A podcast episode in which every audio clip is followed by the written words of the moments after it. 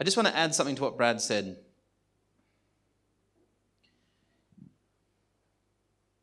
I want to add two things, actually. I am, am not a father, but I want to add this. Jordan Peterson, well, yeah, a spiritual father, I guess, to some, if you'd like. I did get a Happy Father's Day message this morning to say Happy Spiritual Father's Day. It's fun. Um, Jordan Peterson, a, a psychologist, he says this when he, he was talking about the fact of what Brad was saying for, for people to clean up their crap. Someone asked him, how do I do that? And he gave this response, and I think it's brilliant, and it's something that I've been a, aspiring to, and I've told quite a few people as I've sat across the table from them. But he said this, be somebody, be the most valuable and reliable person at your father's funeral. Be the person that people come to at your father's funeral. And I was like, oh, that's an odd thing to say. But what he's saying there is be somebody that everybody around you relies on. Be somebody that, that when people look to you and they ask something of you, there's no question as to whether or not you're going to catch that ball and run with it. There's no question as to whether or not I'm going to be the person. When you walk into a room and people say, get Phil to do it because I know Phil will make it happen. That's a reliable person. That's somebody who will be there when they say they're going to be there, who will do what they say they're going to do, who will step up when they need to step up. That's what I aspire to be. Can I be somebody that everybody around me can rely on for whatever? Not as in I'm going to be perfect and do everything, but I'm going to give it my absolute best. Hey, Mally, can I get down a little bit, please? I'm feeding back just a little bit. Thanks. Do, do my best to be there in everything. Make my yes a yes and my no a no. And I also want to add this. Well done, dads. Well done to the new dads. My goodness, you've scared the, the crap out of Jess and I to step into fatherhood. But well done. You guys are doing a good job, so well done. Do better, but well done. Do better, but well done. Is that not the Christian walk? Isn't that everything we're trying to do? Well done for where you've come, but let's go. We've got further to go. There's more for us to achieve. There's, there's bigger things for us to step into. Is that okay? Now, I want to ask for forgiveness because I did not prepare a Father's Day sermon this morning. I do not have a Father's Day sermon. I, I didn't I didn't plan that. I sat down to prepare my sermons in my prayer time, and when I was listening back to the other sermons, and God spoke to me on something, so I want to take the time to go there. I do apologize. It's not a fancy Father's Day sermon. It's not because they're not good. I just, God's shown me something else, and I want to go there. Is that okay? Okay, but I'm going to start with something else. We have been talking a lot about how excited and encouraged we are in this house, how we feel God's leading us somewhere. And it occurred to me during the week that every church leader uses that language. Every church leader says that there's something just over the hill. There's something just around the corner. We're always waiting for the next big thing. And I started to ponder that, and I, and I said to God, God, how can I show your people what it is you're showing me, the excitement and the joy? And I didn't get an answer until I started this week receiving text message and phone call after phone call about incredible testimonies that are happening in the life of this church. So I'm going to take a couple minutes for guys to share that. And I want to apologize that I haven't made it um, easy for you guys to come forward and share testimony. Testimony is so important because it's showing this the life of this church where we're going. And we are going somewhere incredible. There's so, I know I'm going to try and show four testimonies this morning, but there is so many more that are either developing and they've asked me not to share them just yet until the stamp of approval has definitely been put on. But there is so much incredible stuff happening in the life of this church. I know there's quite a few people away with Father's Day, but I know there's more people who aren't here who have massive testimony, financial, uh, health, new houses coming in, all kinds of stuff. And I, I want to talk about why it is we're stepping into that. So Shani, do you want to start? Happy Father's Day, men. Um, a wee while back, uh, one of the guys I do lawns for, he offered me uh, an opportunity to move onto his property and take over his his business, which would have been a rent of about six hundred fifty dollars a week. I, I panicked a bit at that. Ben, Benny, what do I do? No, I prayed and stuff like that. But I actually felt that it wasn't something I should move on. And I felt that there was something better coming. Anyway, he was a bit disappointed, but the relationship was still quite close between me, me and my boss. And he ended up calling me probably two weeks ago, and he says, mate, um, I've got more work for you, uh, and I've got more work for your wife, and I've also got a friend of mine who wants you to move into his house, because as you might know, we've been living up at Malinidi's house up at Beachmont. And we didn't even know this guy, this owner, and we jumped, pretty much jumped the queue of everyone that was looking to get into this house. It's a, it's a standalone place in Paradise Point. We've never, ever been in our own house uh, before that hasn't had neighbours on top of each other. Um, we had a favour of getting stuff into the house, and all that stuff was amazing, but it all came through that one connection. And then through another connection, through Malcolm just recently, so we've all moved into the house. And the guy that actually brought um, the place that we do the charity in Rawland Street in Southport, he invited Mel and I into his house to um, in the middle of work. And he sat down and he said, hey, Sean, um, I heard, you know, you're really passionate about youth.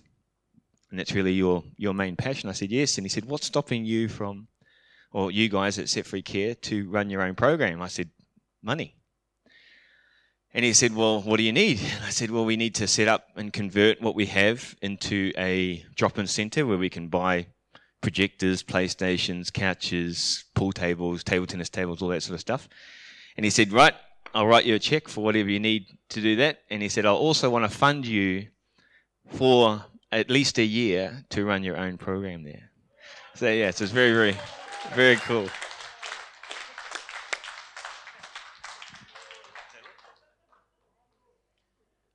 Mary, Mary, I'm going to make you walk out the front. And you know why once you tell. Once you tell. It's all about Mary and walking. Uh, a few weeks ago, my knee packed up this one completely, and it's bone on bone, which is extremely, can be extremely painful. Uh, anyway, I've decided that they told me I had to have a knee replacement, and I've already had one and I don't want another. And so I've been fighting with this knee. I've been just saying, no, it's not going to happen. And I've had a few little miracles here and there. Uh, but when it first came out, it was so bad that they put me on Oxycontin and things because the pain was unbearable. But it gradually, with a lot of me saying the scriptures, it righted again. And then the other night, it came out.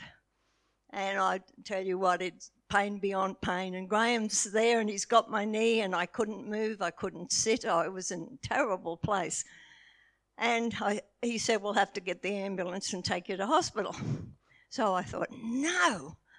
And I just rose up and I told the devil who God was and who he was, and I just spoke it out and I hopped up and walked. And that knee was completely back in and it's never come out again, right? I just want to say one thing. The Word of God is powerful. And I've found out that it won't work if you don't say it, right? And and, and if you say it, it's what Charles Capp wrote. He said, if you say the Word of God, you give God then the power to work in your life. So I am doing just that, okay? So the saga goes on. I want a completely healed knee. I do not want to have anything. So I need people to stand with me, right?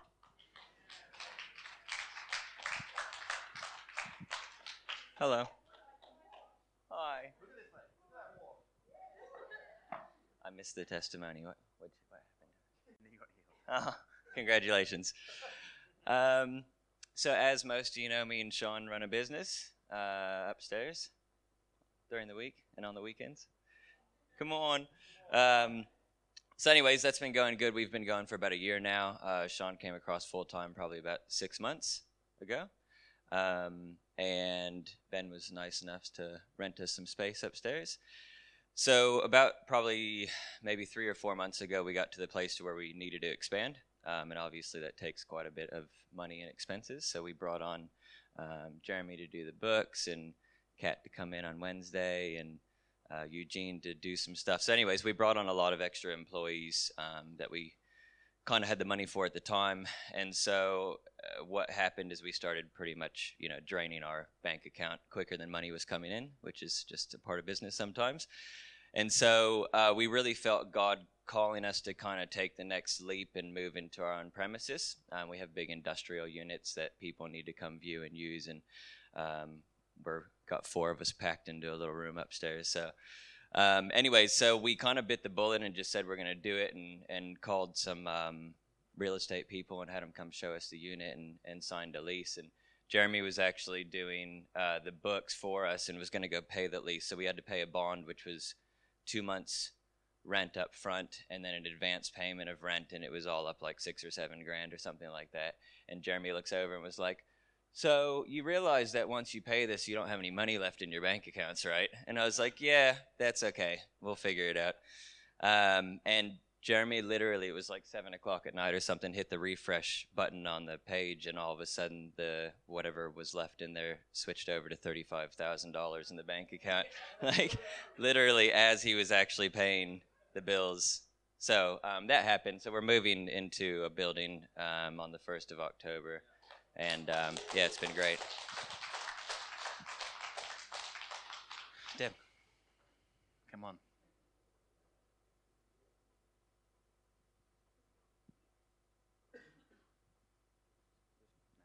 Just, I don't want to babble, but um, Monday, Monday, um, Tanya and I get together once a week. Well, we try to get together once a week to fellowship and intercede, and um, whatever happens as the Spirit moves. Um, and a few days, uh, I think it was, uh, yeah, a few days before the Monday, I just felt very much um, to hallow, hallow God, and He. Um, I just wanted. The, it just seemed like no amount of reverence for Him. I could bow myself into the dust, and it just would just not be enough. I just felt this overwhelming need to just bow down and hallow Him. So that morning, I did something a little bit different. I lit a candle and just set aside um, just to honor Him, just something simple like that, a candle. And uh, we bowed down and worshipped Him, and uh, interceded and praised and worshipped, and, and all that. And and then um, Tanya prayed over me. And um, after we had had our fellowship time, I was in the kitchen making us a cup of tea and trying to make us something to eat. And I got um, overwhelming um, fire burning so intensely in my heart and in my head. It was just, I can't describe how overwhelming it was. It was literally taking my breath away, and I was having a hard ch- time coping with it. I had to put my head down on the bench and my hands out and just keep breathing through it. But I know in all this, as scary as it was and in, as intense as it was, I knew God was in there, in it. You know, at first it was was like, whoa, what's this? but, uh, and uh, it was just, it lasted for a half an hour, just this intense, intense, I, I like I said, I can't describe it. And I could barely walk. I was just overwhelmed. And um, I realized after, through scripture reading after, uh, about a day later, I found out, I realized it was just a refining. It was refining, refining my heart, refining my mind. And um, everything seems so much clearer now. Yeah, that's it. Uh, Can I also, um, I just want to add about the finance situation, everybody's finance. Well, here I am, a widow, no job, no money, but the finances keep flowing in. Yeah, that's so good. That's good, Deb.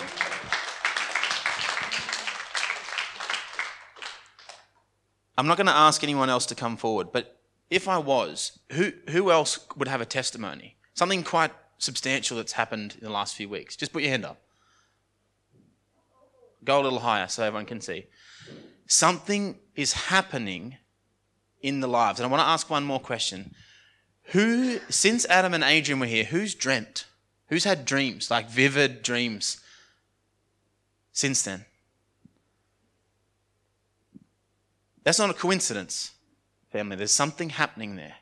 The finances thing is incredible, incredible. The way that we have taught on finances, and I, I have to tell you, I was nervous to teach on finances. But I think God gave us an understanding through the house to understand kingdom finances and step into something greater. The reason that the hands are so important is because as a people, we're stepping into his kingdom and reveling of what he has inside that kingdom. To watch Deb's life change radically to where she is now is nothing that Jess and I have done. It's It's everything that, that Deb has done. Let's block it out. That's everything that Deb has done. Deb has stepped in foot after foot after foot into his kingdom, been drawn in more and more and more by what he's doing to her. And she's stepping into bigger and bigger and bigger things. You know, the only thing that stops that is if Deb stops stepping. The moment she stops stepping, she stays where she's at. You see, there's a drawing that God calls us into, a bringing in of, come to me, come into me. Why? Because the closer we get to him, the more and more we're in his kingdom, the more and more we're in the realm of which he reigns. But the reason that I wanted to share this is I, I wanted to say well done to, to you guys for listening to his call. Brad said something two weeks ago. In or three weeks ago, however many weeks ago it was, in his sermon, and he spoke about Matthew twelve twenty-nine, where it says, "Hear, O Israel," and he unpacked the fact of what that actually means. That Israel, it wasn't just listening with your ears; it was an action that you had to step into. That that is exactly what this Christian walk is. My mum used to say to me all the time, "Clean your room," and I go, "Yeah, yeah, yeah, I will," and then I wouldn't, and she's like, "You didn't hear me," and I said, "I did hear you. You said clean your room. I just wanted to do it when I was ready. I wanted my timing," but she was saying, "Clean your room now." But my hearing, my hearing was, no, I will do it on my terms. So I heard, but I didn't listen. She used to always say that to me, and it made no sense until I heard what Brad said, and it unpacked it for me. You're hearing, but you're not listening. You're, what I'm saying is not calling you into an action to actually do something. So when it says that, when the word speaks about falling on deaf ears, it's falling on ears that hands aren't attached to. It has to run all the way through your body and call your body to action. So when God says, do something, we go, got it. I'm reading a book at the moment uh, called Repenting of Religion, and I highly recommend it. It is a challenging book. But he talks about the fact that we've heard, treat your neighbor as you would like to be treated. Treat your neighbor as yourself. Love your neighbor as yourself. We've heard that, but we haven't actually listened. The scripture hasn't actually turned into a work that our hands can meet. Because when we go out into the world, we actually don't love our neighbor as much as we ought. But we know it. We know the teaching. We've, we've heard it. But when Jesus calls us, "O hear, O Israel," he's saying, let my words become actions in your life. And the beauty of that is not so that you'll be a, a good boy or a good girl. It's so that you can step into what Sean stepped into. You can step into what Mary and Deb have stepped into. You can walk and operate as Josh and Sean are walking and operating, each step making no sense. I've watched those two boys in that tiny box of a room create this little empire of insanity, where I say, hey, that's not going to work. Boom, it works. Sorry. Sorry, gentlemen. Watch them buy chairs too big for the room because they didn't want the small chairs, because we should have big chairs. They had to take those chairs back, might I add, because they were too big for the room. But the point is, is that they're calling into more, more, more, more, God. Not more so that I can be, be puffed up and exalted, but more, God, so that I can step closer to you and closer to you and closer to you. So that every step of the way, as a people, we start to hear his voice, and it starts. we start to listen to what it is that he's saying. And then the, the things that he's saying turn to work in our hands. We are the body of Christ, the outworking of the King of glory. That's our job, hands and feet of the King of glory. That means that we have to do something. We have to, have to, have to do something. We cannot sit on our hands and say, but God, won't you come? Yes, he will. But he's going to ask you to do something. During worship, I didn't know where this is going to fit, but I'm going to share it now. During worship, I felt God say, I felt Jesus say that I gave my life because it was my choice to step into the glory of my Father. When it says that Jesus gave up his life, they didn't take it from him. We My, and I've always seen it like this until this morning. We've always seen that as, see, the people wouldn't take it from God. I don't think that's what the verse is saying. I think it's saying this. I gave my life because it was always my free will, Jesus, to step into the fullness of my Father. As he knelt in the Garden of Gethsemane, he said, Father, take this from me. If it's your will, take it from me. Jesus didn't have to go to the cross. He got to. He chose to go. He had to to save us, but he, he chose to go. God didn't make him. God didn't take away Jesus' free will and said, you must do this. He chose the whole way. That's why it's so powerful that when he's hanging on that cross, he says, no, I give my life because I give myself to the will of the Father. We make that choice every day. God, I give myself to your will. I lay myself down to your will.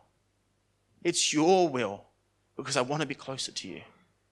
I want to step where you tell me to step. I want to walk where you tell me to walk. Because each step I take, I'm deeper and deeper inside your kingdom, and I can operate in from that place. It's a freedom and an excitement, and it, it changes. It changes everything that we get to do. The title of my sermon this morning, which I have just points just written all over the place. There's no strategy anywhere because I heard this and, and God said, preach on it. And then I was like, well, I don't really know how. But the title that I wrote down is a, is a, and it's not mine, I stole it, but it's A Kingdom Without a King. The world is trying to get us to operate inside a kingdom without a king. But the point of that is that it's actually a lie. Everything we do as humans, we give ourselves to a king. We give ourselves into a kingdom. It doesn't matter whether you're a Christian, an atheist, a, a Buddhist, a Hindu. You're giving yourself to something. You're giving yourself over to another ruler. The point is, is that we get to decide who that is and what that is. And the thing with the Christian walk, as Paul says, to renew my mind daily, is to operate from a place of always choosing the right king and the right kingdom. You see, every kingdom has to be oper- has to operate with a king. When you have in a in an old, Jess and I watched Robin Hood the other day. It was it was quite fun, but again it reinforced. It's funny when God tells me something, and all throughout the week I get these reinforcements of, of what it's to look like. But there was a, a, a kingdom, and the thing is, is that the people couldn't go anywhere. They had to stay inside that kingdom, whether it was bad or worse, good or awesome. They had to stay because it was the only place, but there was always a king who ruled, and it was up to them as to what their life looked like. The rules would change throughout the thing depending on how the king would operate, but there was always a king that they had to bow to.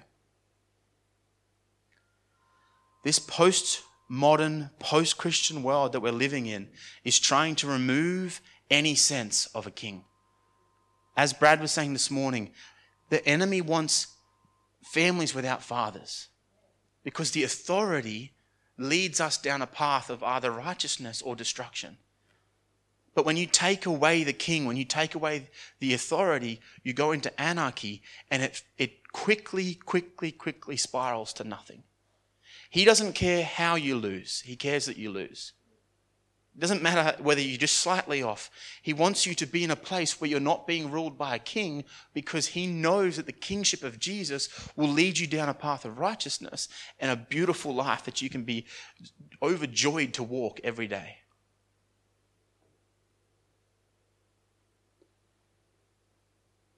A kingdom, by definition, is a country, state, or territory ruled by a king or queen. Sean and I play, I haven't in a few months, but Sean and I play basketball at, um, there's a, a court in Mudry Bar that we go and play basketball at. And it's funny, when I first went, there's no real rules, but there is rules. So there's no spoken rules, but there's this like undercurrent of like honor and respect that gets given to certain people who have been there for a certain length of time or who are good basketball players. Right? So when I first went in, I was happy to be in, uh, an Indian. Sean and I talk about being chiefs or Indians. You get to be a chief. Or, I'm like, hey, I'll take an Indian place. But it's funny watching the dynamic of the court, because these guys can't organise anything. So we're supposed to start at four o'clock. By twenty past four, a game hasn't got organised. And there's twenty-five dudes standing in this hall going, so are we, are we going to play basketball, or are we just going to stand around? It always takes, though, someone, one person, to step up and say, okay, I'll organise, it's five on five, you five are playing, you five aren't, and you five are on another team. But it always takes, sometimes it can take twenty-five, thirty minutes, hey? And Sean often often is the guy, because he carries a respect, they, they respect him as a basketball player, who has to step up into that place. But the point is, without somebody in charge, it's a shemozzle. We'd never get a game. We'd, we'd get to six o'clock and everyone would just go home, we haven't played. But the point is, is that in a kingdom, there must be a lead. There must be a, a ruler who decides where people go.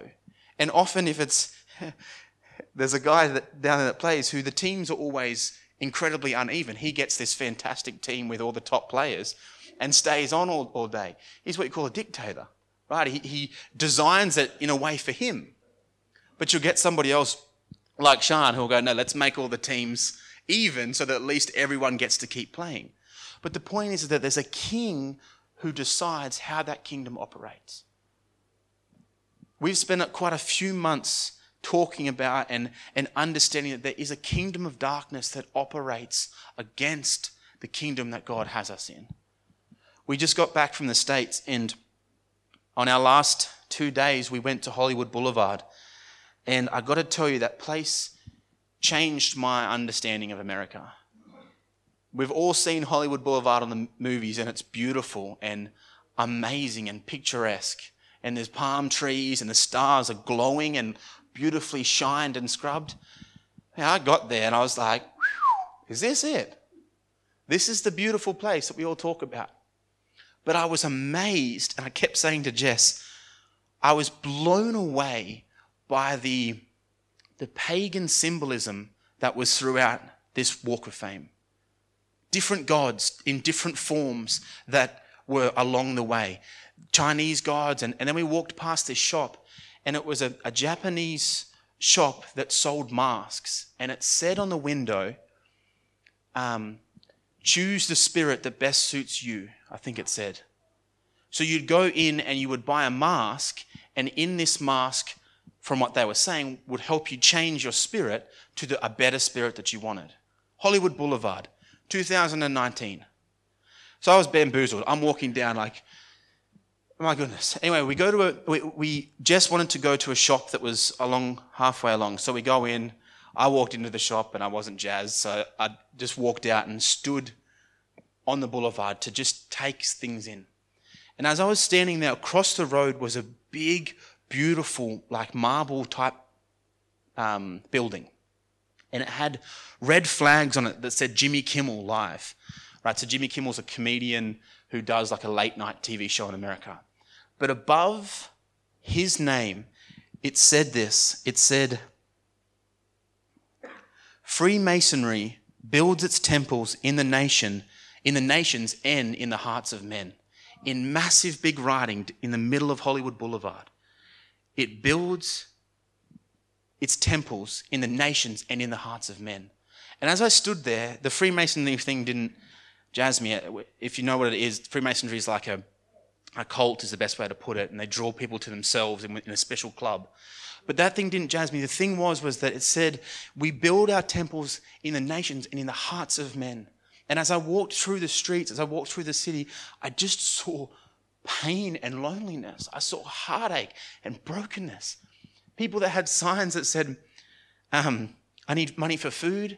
People that had signs that said, I need money for rent. And then further along, people that had signs that said, I need money for, for weed or, or whatever it was, but everybody needed something.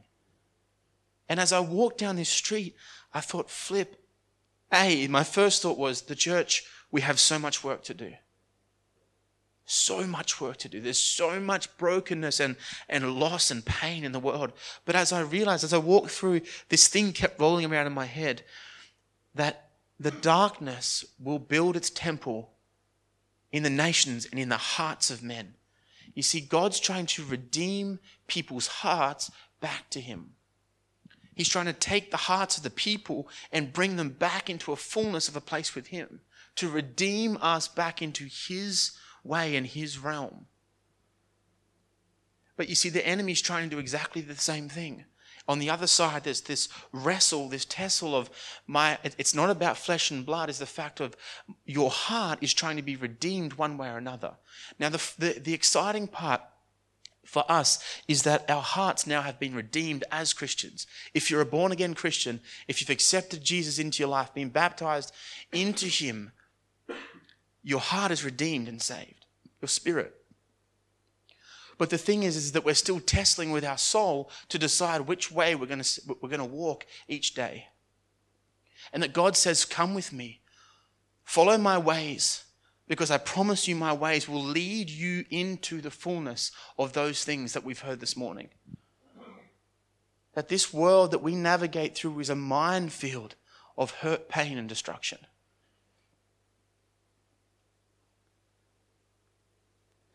Jess's folks were with us while we were in, in L A, and Jess's dad said to me before we got to L A, I really don't like L A, but I'll go, we'll go have a look around so you can see stuff. And he said, but there's there's heaps of sermon illustrations in L A. And I laughed, and I got there, I was like, yeah, absolutely. It's sold as this beautiful, amazing, clean, thriving city where your dreams get made. And then we got there, and I was like, oh my goodness. This is where dreams come to die.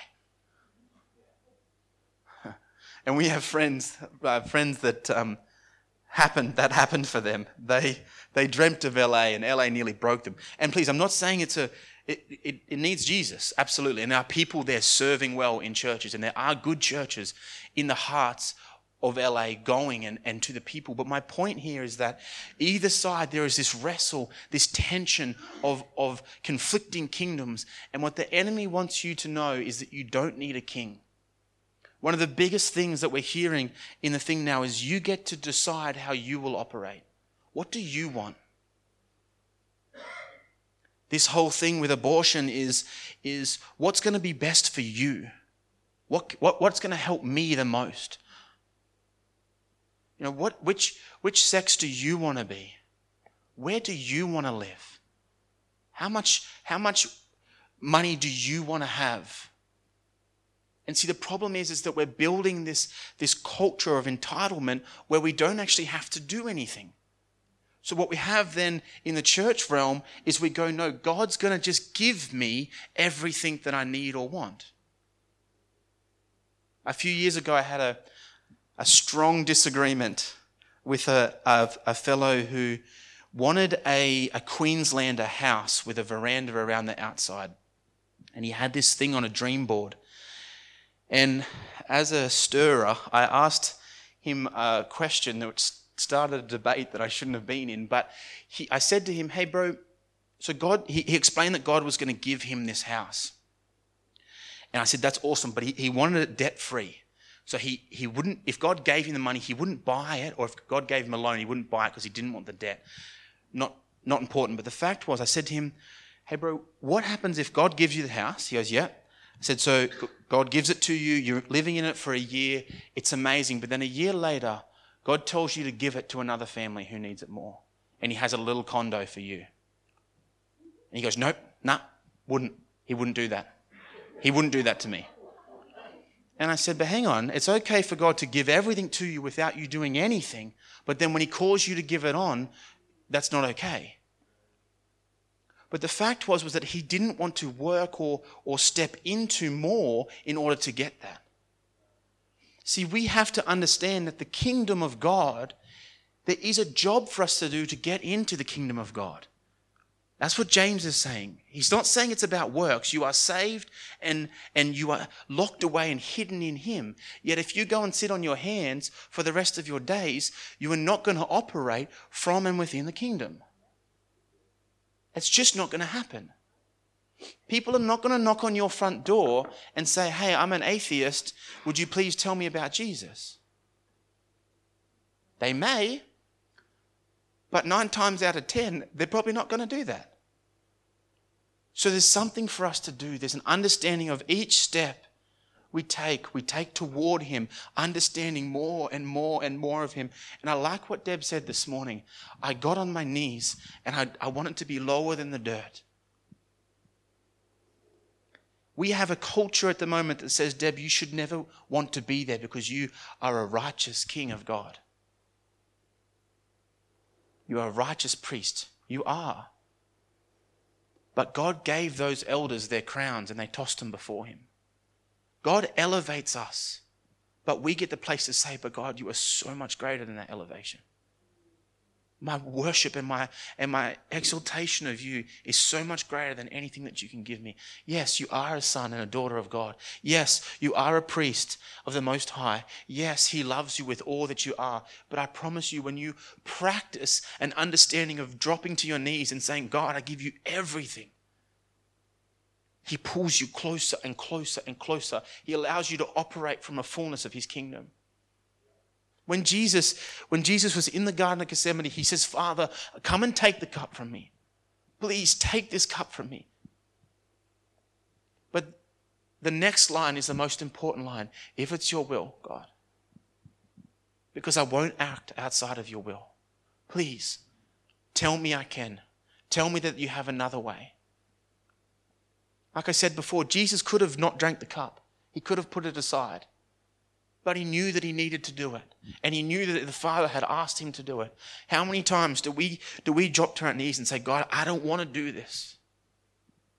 Please, if it's your will, take it from me. And God says, that's my will, son.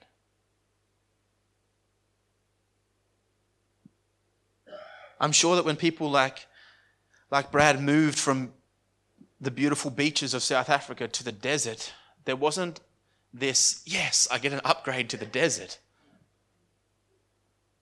But he followed the will of the Father. And I'm sure, correct me if I'm wrong, there would have been moments of, God, please, not the desert. Are you sure that that burning desire is in my heart? But I don't want to step outside of your will. You see, it's okay for us to not be overly joyed about the things that we have to step into. That's okay. It's okay with us to, to be so stressed by what God's called us into that we, we just can't fathom it. But the thing is, is that it's not okay for us to not operate from what he's asked us to. Because it's that place he'll call you into more. There's so many times in, in my life where I've said, God, I don't really want to do that. But I will. Because you've asked me to. And then that thing that I didn't really want to do has actually become, you walk away from going, hey, it wasn't too bad. It was kind of fun. I kind of enjoyed it. I had, it was awesome. And then the next thing he calls you into is amazing. And then the next thing is a challenge and difficult. But the point is, is that every step we make, we make toward him because that's how we stay inside his kingdom and operating from that place. That's how when we when, when we come to worship him and there's this, this beautiful um, silence like there was this morning where there's so much stuff going on around us, phones ringing and, and kids clanging toys. But the thing is, is, God, but you are so beautiful that the rest of that is silenced. The rest of that is made so much so much quieter.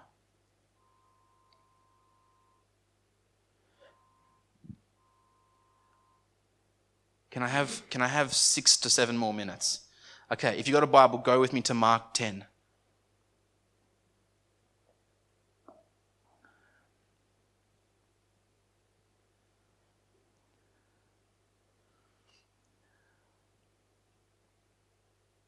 Uh, seventeen. seventeen, verse thirty-one. Is this okay? Has this made sense? Is it helpful? Mark ten, verse seventeen. Sorry, did I say Mark seventeen? That doesn't exist. Scrap everything. Just go to Mark ten, verse seventeen, and we'll just go from there. Sometimes the number get, numbers get jumbled up. And he was setting out on his journey. A man ran up and knelt before him and asked, "Good teacher, what must I do to inherit eternal life?" And Jesus said to him, "Why do you call me good? No one is good except God alone." I'm going to pause along this. this we're going to read all of this, but I'm going to pause along the way. Even Jesus, even Jesus lowers himself to worship the Father. Even Jesus does what Deb said. I want. I just wanted to be low. I wanted to glorify you. I wanted to exalt your name. I want to hallow your name.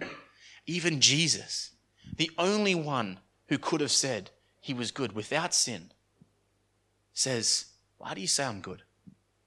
Because he didn't want to take the worship on himself. He wanted to deflect it as a mirror back to God.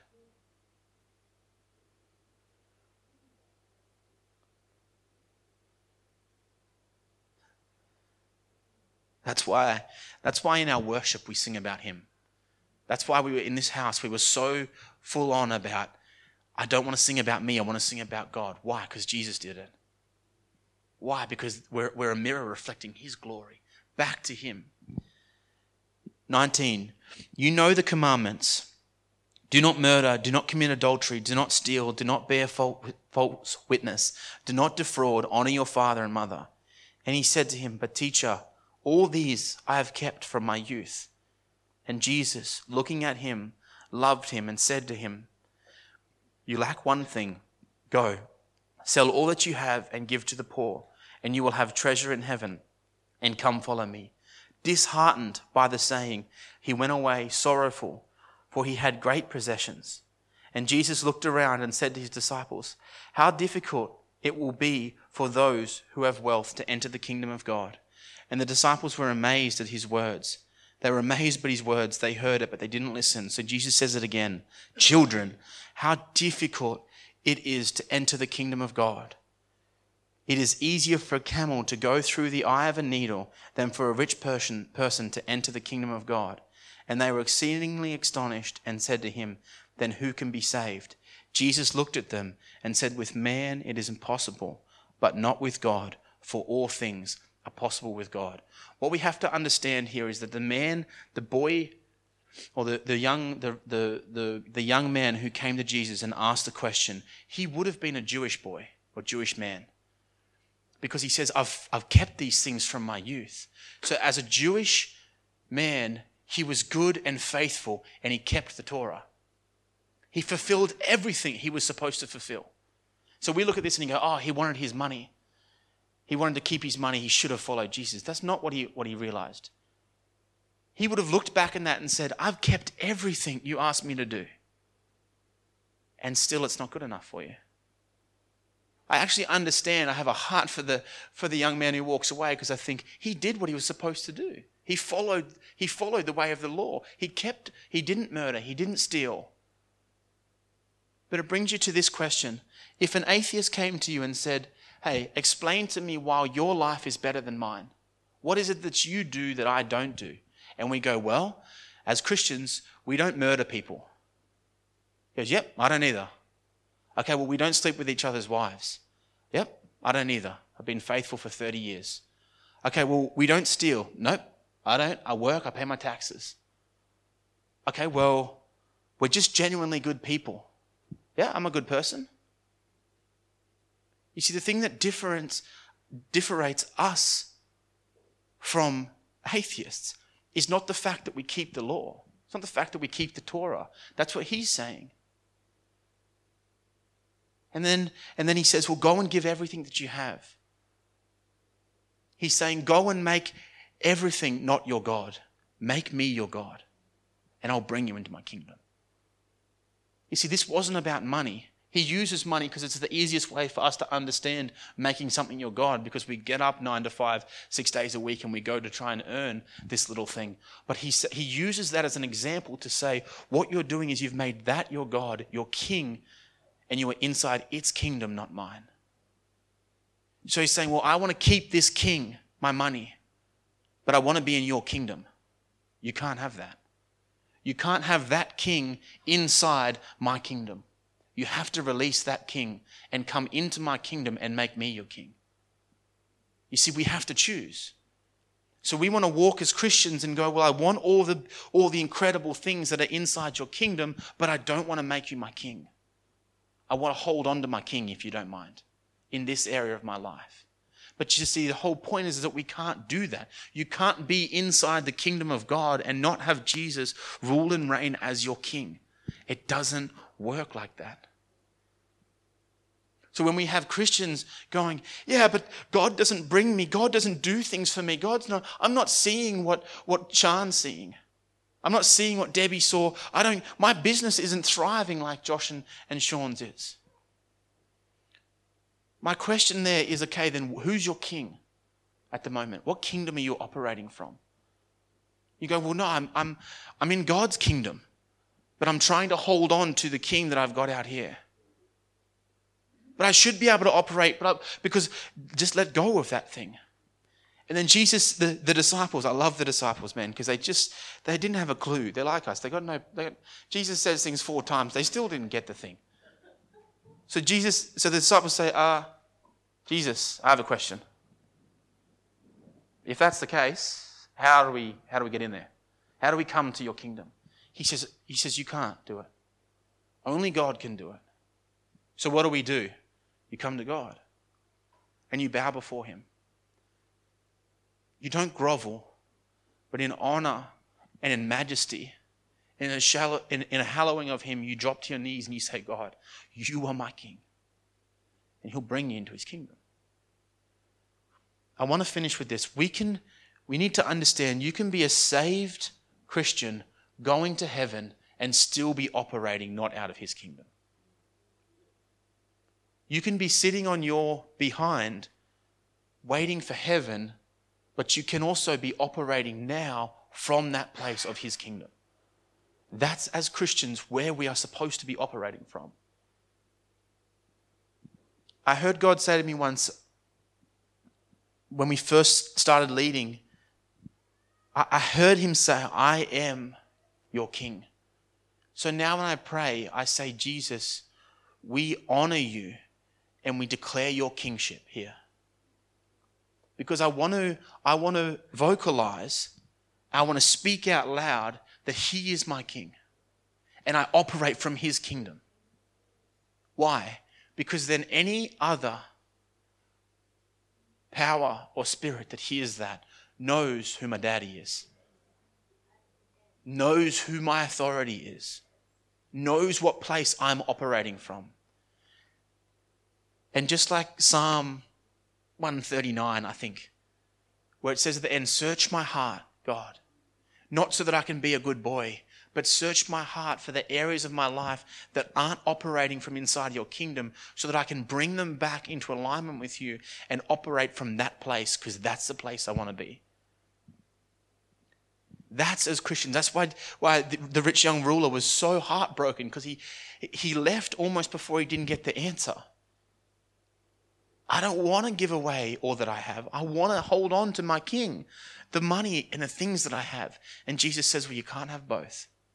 Either you can come with me into my kingdom. Like a camel going through the eye of the needle. The reason for that is that money is such a strong king that we won't let go of. Mammon. You can, you can change that. You can put there anything you want in that verse. Drugs, alcohol, women, your job, whatever you want to put there, you can make the king that you're holding on to. But Jesus is saying, you cannot operate from my kingdom. You cannot be who I want you to be and who I've had you to be if you won't let go of that king. Does that make sense? Is that helpful? Let's pray.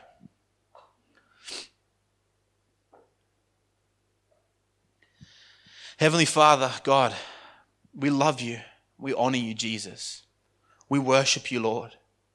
God, we cast, we cast our crowns before you. We lower ourselves before you, Jesus, in reverence of you. You are King, ruler of our life. I pray, Lord, right now as, as we sit just in your presence, that you begin to highlight areas, Lord, that we need to change, Father, that aren't quite aligned with you, that aren't inside your kingdom.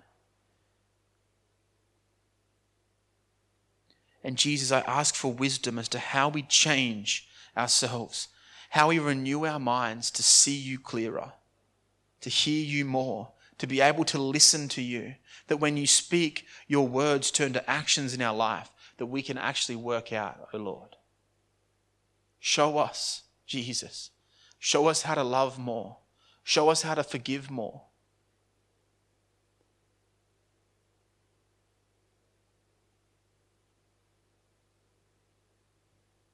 God, I just pray that a generation rises up who hears and listens to your voice. God, I pray for those who are in churches this morning, Father, that, that they may hear and then go back and listen to what it is that you've said. I pray this morning, God, that we can take the things you've shown us here this morning through the worship and through the word, Father, we can take those things out into our spheres and begin to listen and do the work you've asked us to do. May you give us strength and wisdom, Jesus, to operate within your kingdom and from your kingdom, O Lord, and bring others into that place that we're in, O Father. Thank you. We worship you. We honor you. And in your beautiful name we pray. Amen.